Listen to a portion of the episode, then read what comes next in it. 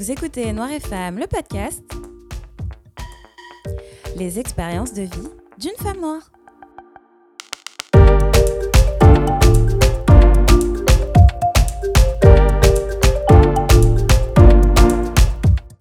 Merci de me retrouver pour ce nouvel épisode de Noir et Femme, l'avant-dernier de cette deuxième saison. J'espère que vous allez bien, que vous continuez à profiter de l'été. Ici, à Montréal, il semblerait que l'automne essaye de s'imposer de force, mais nous ne nous laisserons certainement pas faire. En attendant, aujourd'hui, j'aborde un sujet qui concerne absolument toutes les femmes noires. Aujourd'hui, nous allons parler des cheveux. J'ai longuement cherché comment aborder ce sujet sans partir dans tous les sens, sans en faire un trop long épisode. Je voudrais pas faire un épisode de deux heures non plus. Mais en toute honnêteté, le cheveu afro suscite tout type de conversation, mais surtout de controverses. Il peut faire l'objet d'épisodes de podcast, comme c'est le cas ici, mais aussi de livres, de documentaires, de films et bien d'autres. Tout ceci juste pour des cheveux. Oui, mais il ne s'agit pas de n'importe quel cheveu. On parle du cheveu le plus malléable, le plus coiffable, le plus volumineux, celui qui défie même la gravité, mais surtout celui qui est le plus détesté. Bouclé, frisé, crépu, nous avons adopté ces trois catégories et utilisons même un système de classification, le système d'Andre Walker, qui classifie les cheveux du type 1 au type 4, 1 étant le plus lisse et 4 étant le plus crépu. La réalité, c'est que le cheveu afro, peu importe sa texture, c'est un cheveu bouclé. Ce qui différencie les textures entre elles, c'est juste le serrement des boucles. Un cheveu crépu, c'est juste un cheveu avec des boucles très serrées. Mais je ne suis pas là aujourd'hui pour vous détailler les caractéristiques du cheveu afro en soi. Euh, aujourd'hui, je veux vraiment mettre en lumière ce que des millions de femmes noires vivent ou ont vécu, à savoir cette relation d'amour et de haine avec leurs cheveux. Bon, à ce stade du podcast, je pense que je n'ai pas besoin de me répéter sur les conséquences de la colonisation, de la traite négrière, de la hiérarchisation des races, etc. La haine et le mépris que l'on éprouve par rapport aux cheveux afro découlent directement de là, bien évidemment, mais je dois avouer que c'est quand même bien plus profond que ça. Vouloir changer sa couleur de cheveux, son style de coupe, ça c'est tout à fait normal. En revanche, volontairement détruire sa nature de cheveux au moyen de produits toxiques et dangereux pour sa santé, ça quand même, c'est de la pure aliénation et je dirais même que ça frôle presque la folie. Juliette Smeralda, qui est une sociologue et écrivaine, euh, dans son livre Du cheveu défrisé aux cheveux crépus, utilise le terme de désidentification. Donc en fait, elle explique que le processus de défrisage euh, et euh, un processus de désidentification, ce qui signifie que euh, en fait, vouloir dénaturer son cheveu, c'est une façon de vouloir se dissocier de sa communauté ethnique. Donc, vouloir se dissocier de la communauté afrodescendante, en fait, donc de ses racines africaines. Et donc, du coup, moi, au moment où j'ai lu ce passage-là, je me suis vraiment demandé est-ce que c'est à ça que je pensais réellement quand j'ai décidé de me défriser? Et la réponse est euh, non, pas du tout. Il hum, faut savoir que donc la première fois que je me suis défrisée, j'avais 13 ans. Et en fait, je me souviens, j'avais tellement supplié ma mère de me le faire qui jusqu'ici avait refusé parce que je pense qu'elle était consciente des, euh, des dommages du défrisage, des, des dégâts. Mais euh, moi, je, je l'ai tellement saoulée avec ça. Je lui ai tellement pris la tête. Puis je pense qu'elle est arrivée à un moment où, euh, de toute façon, elle, a plus, elle avait plus vraiment le temps, ni l'énergie et la patience de coiffer euh, mes, mes cheveux, puisque j'avais quand même beaucoup de cheveux. J'avais beaucoup de volume à l'époque. Et donc, elle, a cédé, elle a cédé à la pression. Et alors, pour vous remettre un peu en contexte, donc moi, ce dont je suis sûre par rapport à mes ancêtres ou en tout cas mon ascendance, c'est que évidemment j'ai du sang africain, mais j'ai aussi du sang européen, hein, on doit se l'avouer, et j'ai du sang indien.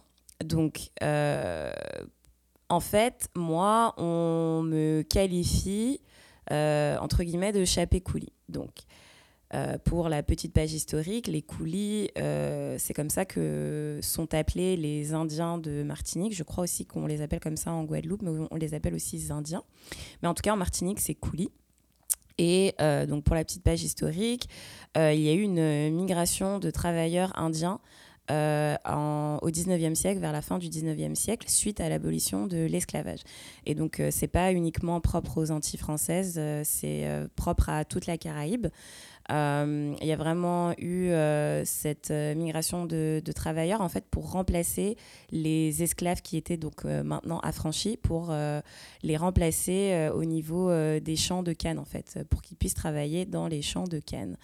ça a été quand même une grosse grosse migration en Martinique de toute façon, en Martinique et en Guadeloupe, on n'a pas de chiffres à cause de l'interdiction des statistiques ethniques qui est propre à la France.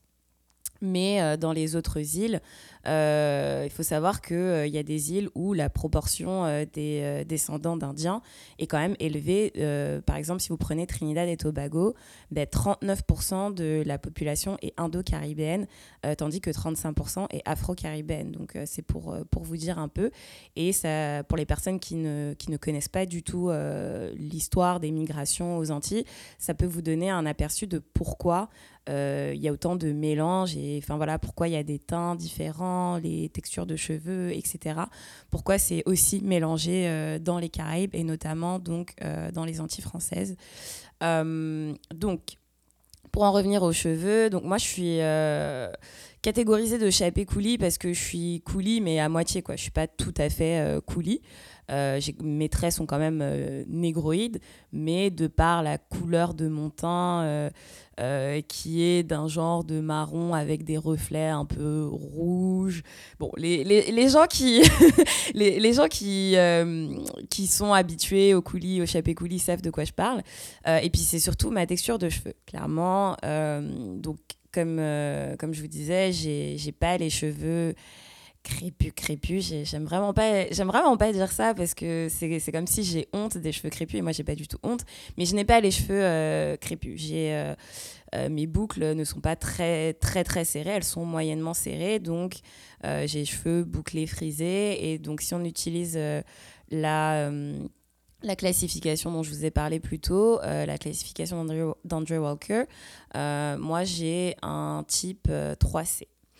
Ce qui fait que depuis petite, vraiment depuis très jeune, j'ai beaucoup, beaucoup de compliments par rapport à mes cheveux. C'est vraiment Oh waouh, t'as vraiment des beaux cheveux. Toi, au moins, t'as pas les cheveux grainés, t'as pas les cheveux crépus. Oui, le terme grainé, ça veut dire les cheveux durs, euh, crépus. Euh, et puis, euh, du coup, je vous avoue que on m'a tellement répété ça depuis que je suis toute petite que moi, ça m'est rentré dans la tête et moi, je me disais que c'était mon privilège en fait. Euh, à défaut d'être chabine, à défaut d'avoir le teint clair, le, privilège du teint clair, comme je l'ai expliqué dans, mon, dans mon épisode. ben moi, au moins, j'avais les beaux cheveux. Je mets des guillemets quand je dis ça. Mais moi, on me qualifiait de euh, privilégiée par rapport à mes cheveux. Et donc, j'ai pris ça pour acquis. Et moi, j'ai intégré que effectivement, euh, j'avais des plus beaux cheveux, j'avais de meilleurs cheveux euh, que, par exemple, ne serait-ce que ma mère ou mes cousines ou voilà, enfin des amis que j'avais autour de moi en fait. J'étais vraiment vue comme celle aux beaux cheveux. Pourtant, euh, la fille aux beaux cheveux, la fille noire aux beaux cheveux, décide à l'âge de 13 ans de se défriser. Et euh, pour en revenir au processus de désidentification, moi, je ne pensais pas aussi loin, évidemment, j'avais que 13 ans. Euh, par contre, il est évident que moi, ce que j'avais dans la tête, c'est de toute façon, si mes cheveux ne sont pas défrisés, je ne peux pas me coiffer, puisque je ne sais pas m'en occuper à, leur état naturel. Euh, puisque de toute façon, je n'ai aucune représentation du cheveu naturel autour de moi. Que ce soit euh, ma mère, euh, mes tantes, mes grandes cousines, elles sont toutes défrisées en fait. elles, ne, elles n'exposent pas leurs cheveux naturels. leurs cheveux sont lisses en fait. Donc à ce moment-là, moi, pour moi, la logique, c'est que de toute façon, la transition de enfant à adulte, euh, c'est que euh, il faut passer par la case des frisages parce qu'il faut passer euh, par la case des cheveux lisses en fait. Puisque ok quand t'es enfant t'as tes cheveux naturels mais après en fait quand tu deviens adulte tu dois avoir les cheveux lisses puisque c'est tout ce que je vois autour de moi. C'est tout ce que je vois que ce soit dans la vraie vie donc autour de moi comme je disais les femmes de ma famille ou les amis mais aussi à la télé dans les films, dans la musique, etc. C'est tout ce qu'on voit. On voit que des femmes noires aux cheveux lisses. Donc pour moi, c'est la logique en fait. Euh, et euh, à l'époque, Internet, euh, mon accès à Internet, c'est quand même limité hein, en 2004. donc du coup, j'avais vraiment pas accès à toutes ces informations. J'avais pas accès à comment prendre soin de ses cheveux naturels. Et de toute façon, on n'avait même pas de produits adaptés à nos cheveux en fait. je pense que c'est l'époque où les défrisages ont commencé à être disponibles et accessibles dans les grandes surfaces. Euh, ou sinon, enfin voilà, c'était, on allait euh, dans le, petit, euh, le petit magasin afro, le petit magasin indien.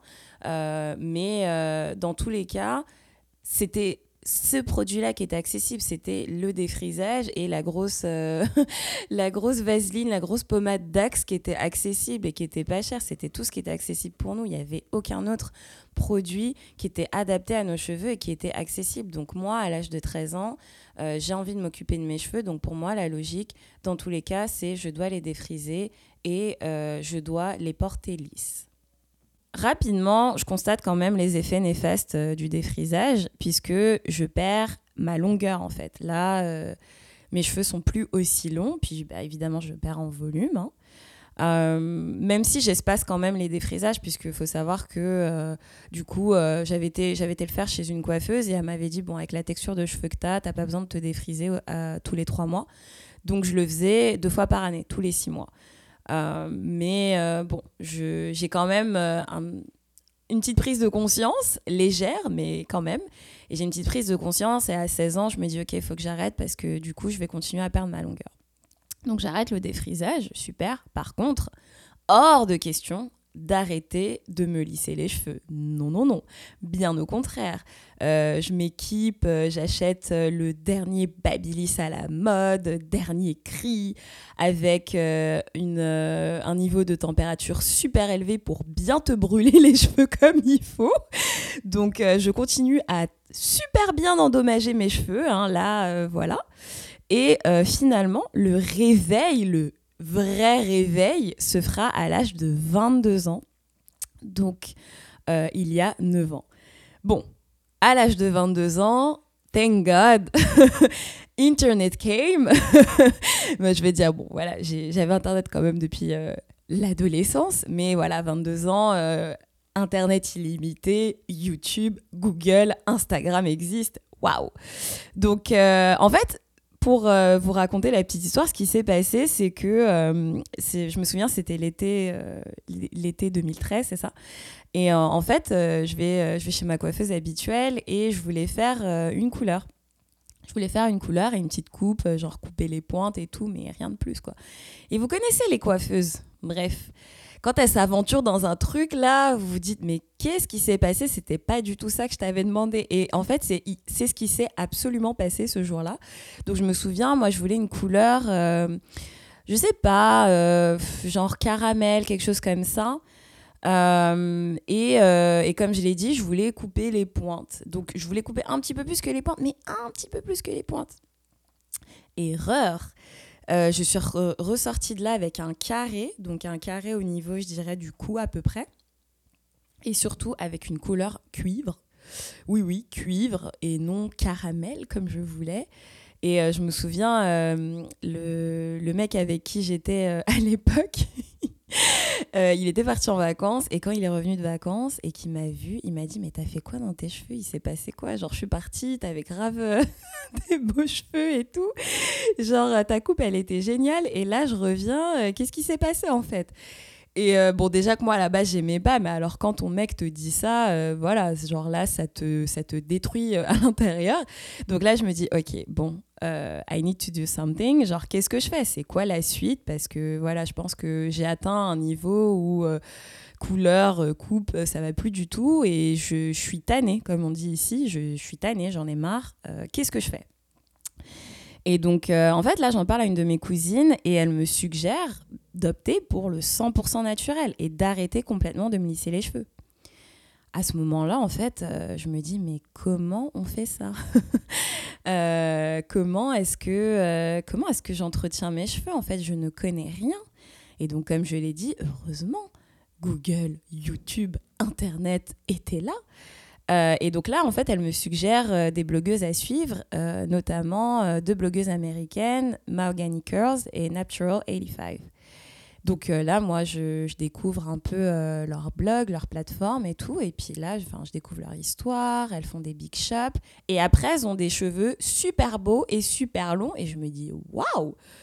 Et euh, donc là, c'est à ce moment-là que je découvre euh, le mouvement Napi, le mouvement naturel. Et en fait, c'est vraiment comme si je découvrais tout un autre monde, quoi. Comme si on m'avait caché ça toute ma vie, on m'a menti toute ma vie à me faire croire que la vie, c'était le défrisage euh, et les cheveux lisses, alors qu'en réalité, j'étais absolument capable de prendre soin de mes cheveux tels quels, donc de mes cheveux naturels. Le truc, c'est que ça fait 9 ans que je lisse mes cheveux euh, constamment. C'est-à-dire que euh, là, les, le peu de fois où je ne lisse pas mes cheveux, c'est quand je suis en vacances, euh, deux mois de l'année. et le pire en plus, c'est que quand je laisse mes cheveux naturels, ils ne ressemblent absolument à rien, puisque étant donné que je les lisse constamment, ils n'ont plus de forme. Donc c'est-à-dire que c'est ondulé, mais c'est pas vraiment bouclé, quoi. C'est pas beau. Par ailleurs, euh, du coup, donc là, je découvre les produits, les produits naturels. Euh, bah, déjà, je découvre que tout ça, ça a un coût quand même, un coût assez élevé. Euh, fini les shampoings à 5-6 euros. Hein. non, non, là on parle de shampoings à 17, 18, voire 20 euros. Et en plus, ce sont des marques pour la plupart américaines, donc c'est hyper difficile de s'en procurer. Aujourd'hui, Dieu merci, les choses ont quand même évolué. Mais je me souviens qu'à l'époque, euh, il y a 9 ans, euh, c'était pas si facile que ça euh, de se procurer en termes de produits naturels, moi je me souviens, j'allais à Colorful Black, donc une boutique à Paris, et enfin voilà, genre j'étais obligée d'aller à Paris pour me procurer mes, mes, produits pour l'entretien de mes cheveux. Une autre chose aussi que je découvre, euh, c'est qu'il y a un manque de représentativité euh, au sein du mouvement naturel. Parce que euh, moi, plus, plus je m'y mets, je suis vraiment à fond et tout. Du coup, j'essaye de convaincre évidemment mon entourage, donc que ce soit les femmes de ma famille, mais aussi mes amis. mais je vois que je me heurte en fait à, des, des, murs, à des barrières parce que mes amis, elles me disent Ouais, mais regarde, euh, c'est facile pour toi. Euh, toi, tu as des beaux cheveux. On y revient encore. Toi, tu as les cheveux bouclés, tu pas les cheveux crépus. À ce moment-là, en fait, euh, moi, j'essaye de vraiment les convaincre. Et j'essaye vraiment de leur expliquer qu'on a toutes des beaux cheveux, que oui, on a une texture différente, mais qu'on a toutes des beaux cheveux et qu'on peut toutes vraiment avoir des cheveux longs et naturels, en fait. Euh, mais le problème, c'est que je me rends compte qu'il y a quand même un manque de représentativité de toutes les textures dans le mouvement Napi, puisque on met beaucoup plus en avant euh, une texture similaire à la mienne, donc je dirais moyennement bouclée, euh, donc les textures 3A, 3B, 3C, plutôt que les textures très bouclées, donc 4A, 4B, 4C, et certainement pas la 4C. Et donc, vraiment, je me pose la question et je vous pose la question c'est quoi avoir des beaux cheveux? Pour moi, des beaux cheveux, ce sont des cheveux en bonne santé, donc c'est-à-dire des cheveux bien entretenus, quelle qu'en soit la texture. Le problème, c'est que on a tellement assimilé l'idée que plus la texture de cheveux se rapproche de la texture européenne, donc du cheveu lisse, plus elle était belle. Et donc, on ne fait que de dénigrer notre propre nature de cheveux ce que Dieu nous a donné, littéralement. Encore une fois, je sais que c'est bien plus profond que ça parce que c'est pas comme si le cheveu afro était valorisé dans la société. C'est pas comme s'il était perçu comme beau esthétiquement parlant. C'est pas comme s'il était accepté dans les sphères professionnelles ou académiques. Pour vous dire, il y a même des écoles en Martinique qui interdisent de porter un afro ou d'aller à l'école avec des locks. Mais pour autant, malgré tout ça, est-ce que ça veut dire qu'on doit juste dénaturer nos cheveux et abandonner une partie de notre identité? Je sais que ça paraît beaucoup plus facile à dire qu'à faire, mais il y a un dicton qui dit quand on veut, on peut. Aujourd'hui, en 2022, Google, YouTube, Instagram, Twitter, TikTok, des livres, des documentaires, des podcasts, c'est à la portée de tout le monde. C'est facile d'en apprendre davantage sur les caractéristiques et l'entretien de nos cheveux. C'est devenu beaucoup plus simple de trouver des produits non toxiques, des produits sains, des produits qui ont des véritables bienfaits sur nos cheveux. C'est même rendu possible de fabriquer soi-même ces produits. Et d'ailleurs, moi, c'est ce que je fais depuis deux ans maintenant. Aujourd'hui, c'est beaucoup plus simple, beaucoup plus facile de s'éduquer. Donc faisons-le réellement. Ça fait maintenant quatre mois que j'ai fait mon départ de l'Ox et j'ai beau être naturelle depuis 9 ans maintenant, c'est maintenant que je sens une profonde connexion avec ce que j'appelle ma couronne capillaire. Je suis vraiment en connexion avec le pouvoir qu'elle dégage et avec ce qu'elle représente. C'est elle qui contrôle son esthétique, sa forme, son apparence. J'en prends évidemment soin, comme toujours, mais je la laisse faire. C'est un gros défi, je l'avoue, parce que il y a le regard et le jugement des autres, du fait que j'ai plein de frisottis, du fait que je tourne pas mes locks toutes les semaines. Donc, je peux paraître comme si je suis pas coiffée, comme si je suis négligée. Mais la beauté de cette couronne capillaire me donne la force de passer au-dessus de tout ça, en fait. Et quand j'y pense, je vous ai dit que c'était la première fois que je me sentais connectée avec mes cheveux, mais en réalité, la toute première fois que je me suis sentie connectée à ma couronne capillaire, c'était en 2018 quand j'ai fait mon Big Shop. Ouais, j'ai tout coupé. Vraiment, absolument tout coupé. Il me restait peut-être un centimètre de cheveux sur la tête. J'ai adoré l'expérience. Je me suis sentie tellement féminine, tellement bien, tellement en accord avec moi-même. Ça m'a fait un bien fou et je recommande à toutes les femmes de passer par la case Big Shop au moins une fois dans leur vie. Avoir les cheveux courts, c'est libérateur, mais vraiment. Aujourd'hui, avec mes locks, c'est tout un autre cheminement. J'apprends à me défaire de mon apparence physique et j'apprends à travailler sur mon être intérieur, sur mon être spirituel. Et vous savez, aujourd'hui, pour rien au monde, je ne voudrais me désidentifier de mes racines africaines. Pour rien au monde, je ne voudrais de nouveau dénaturer mes cheveux. Pour rien au monde, je ne voudrais dévaloriser cette magnifique couronne capillaire. Pour rien au monde, je ne voudrais changer mes caractéristiques physiques que sont mon teint, mes traits et mes cheveux. Pour finir cet épisode, je vais citer la chanson de India Ari, I am not my hair, et le refrain dit ceci I am not my hair, I am not this skin, I am a soul that lives within. Ce qui signifie Je ne suis pas mes cheveux, je ne suis pas cette peau, je suis une âme qui vit à l'intérieur. Merci d'avoir écouté cet épisode. J'espère que le sujet vous a plu et vous a interpellé. N'hésitez pas à mettre 5 étoiles sur Spotify et Apple Podcast.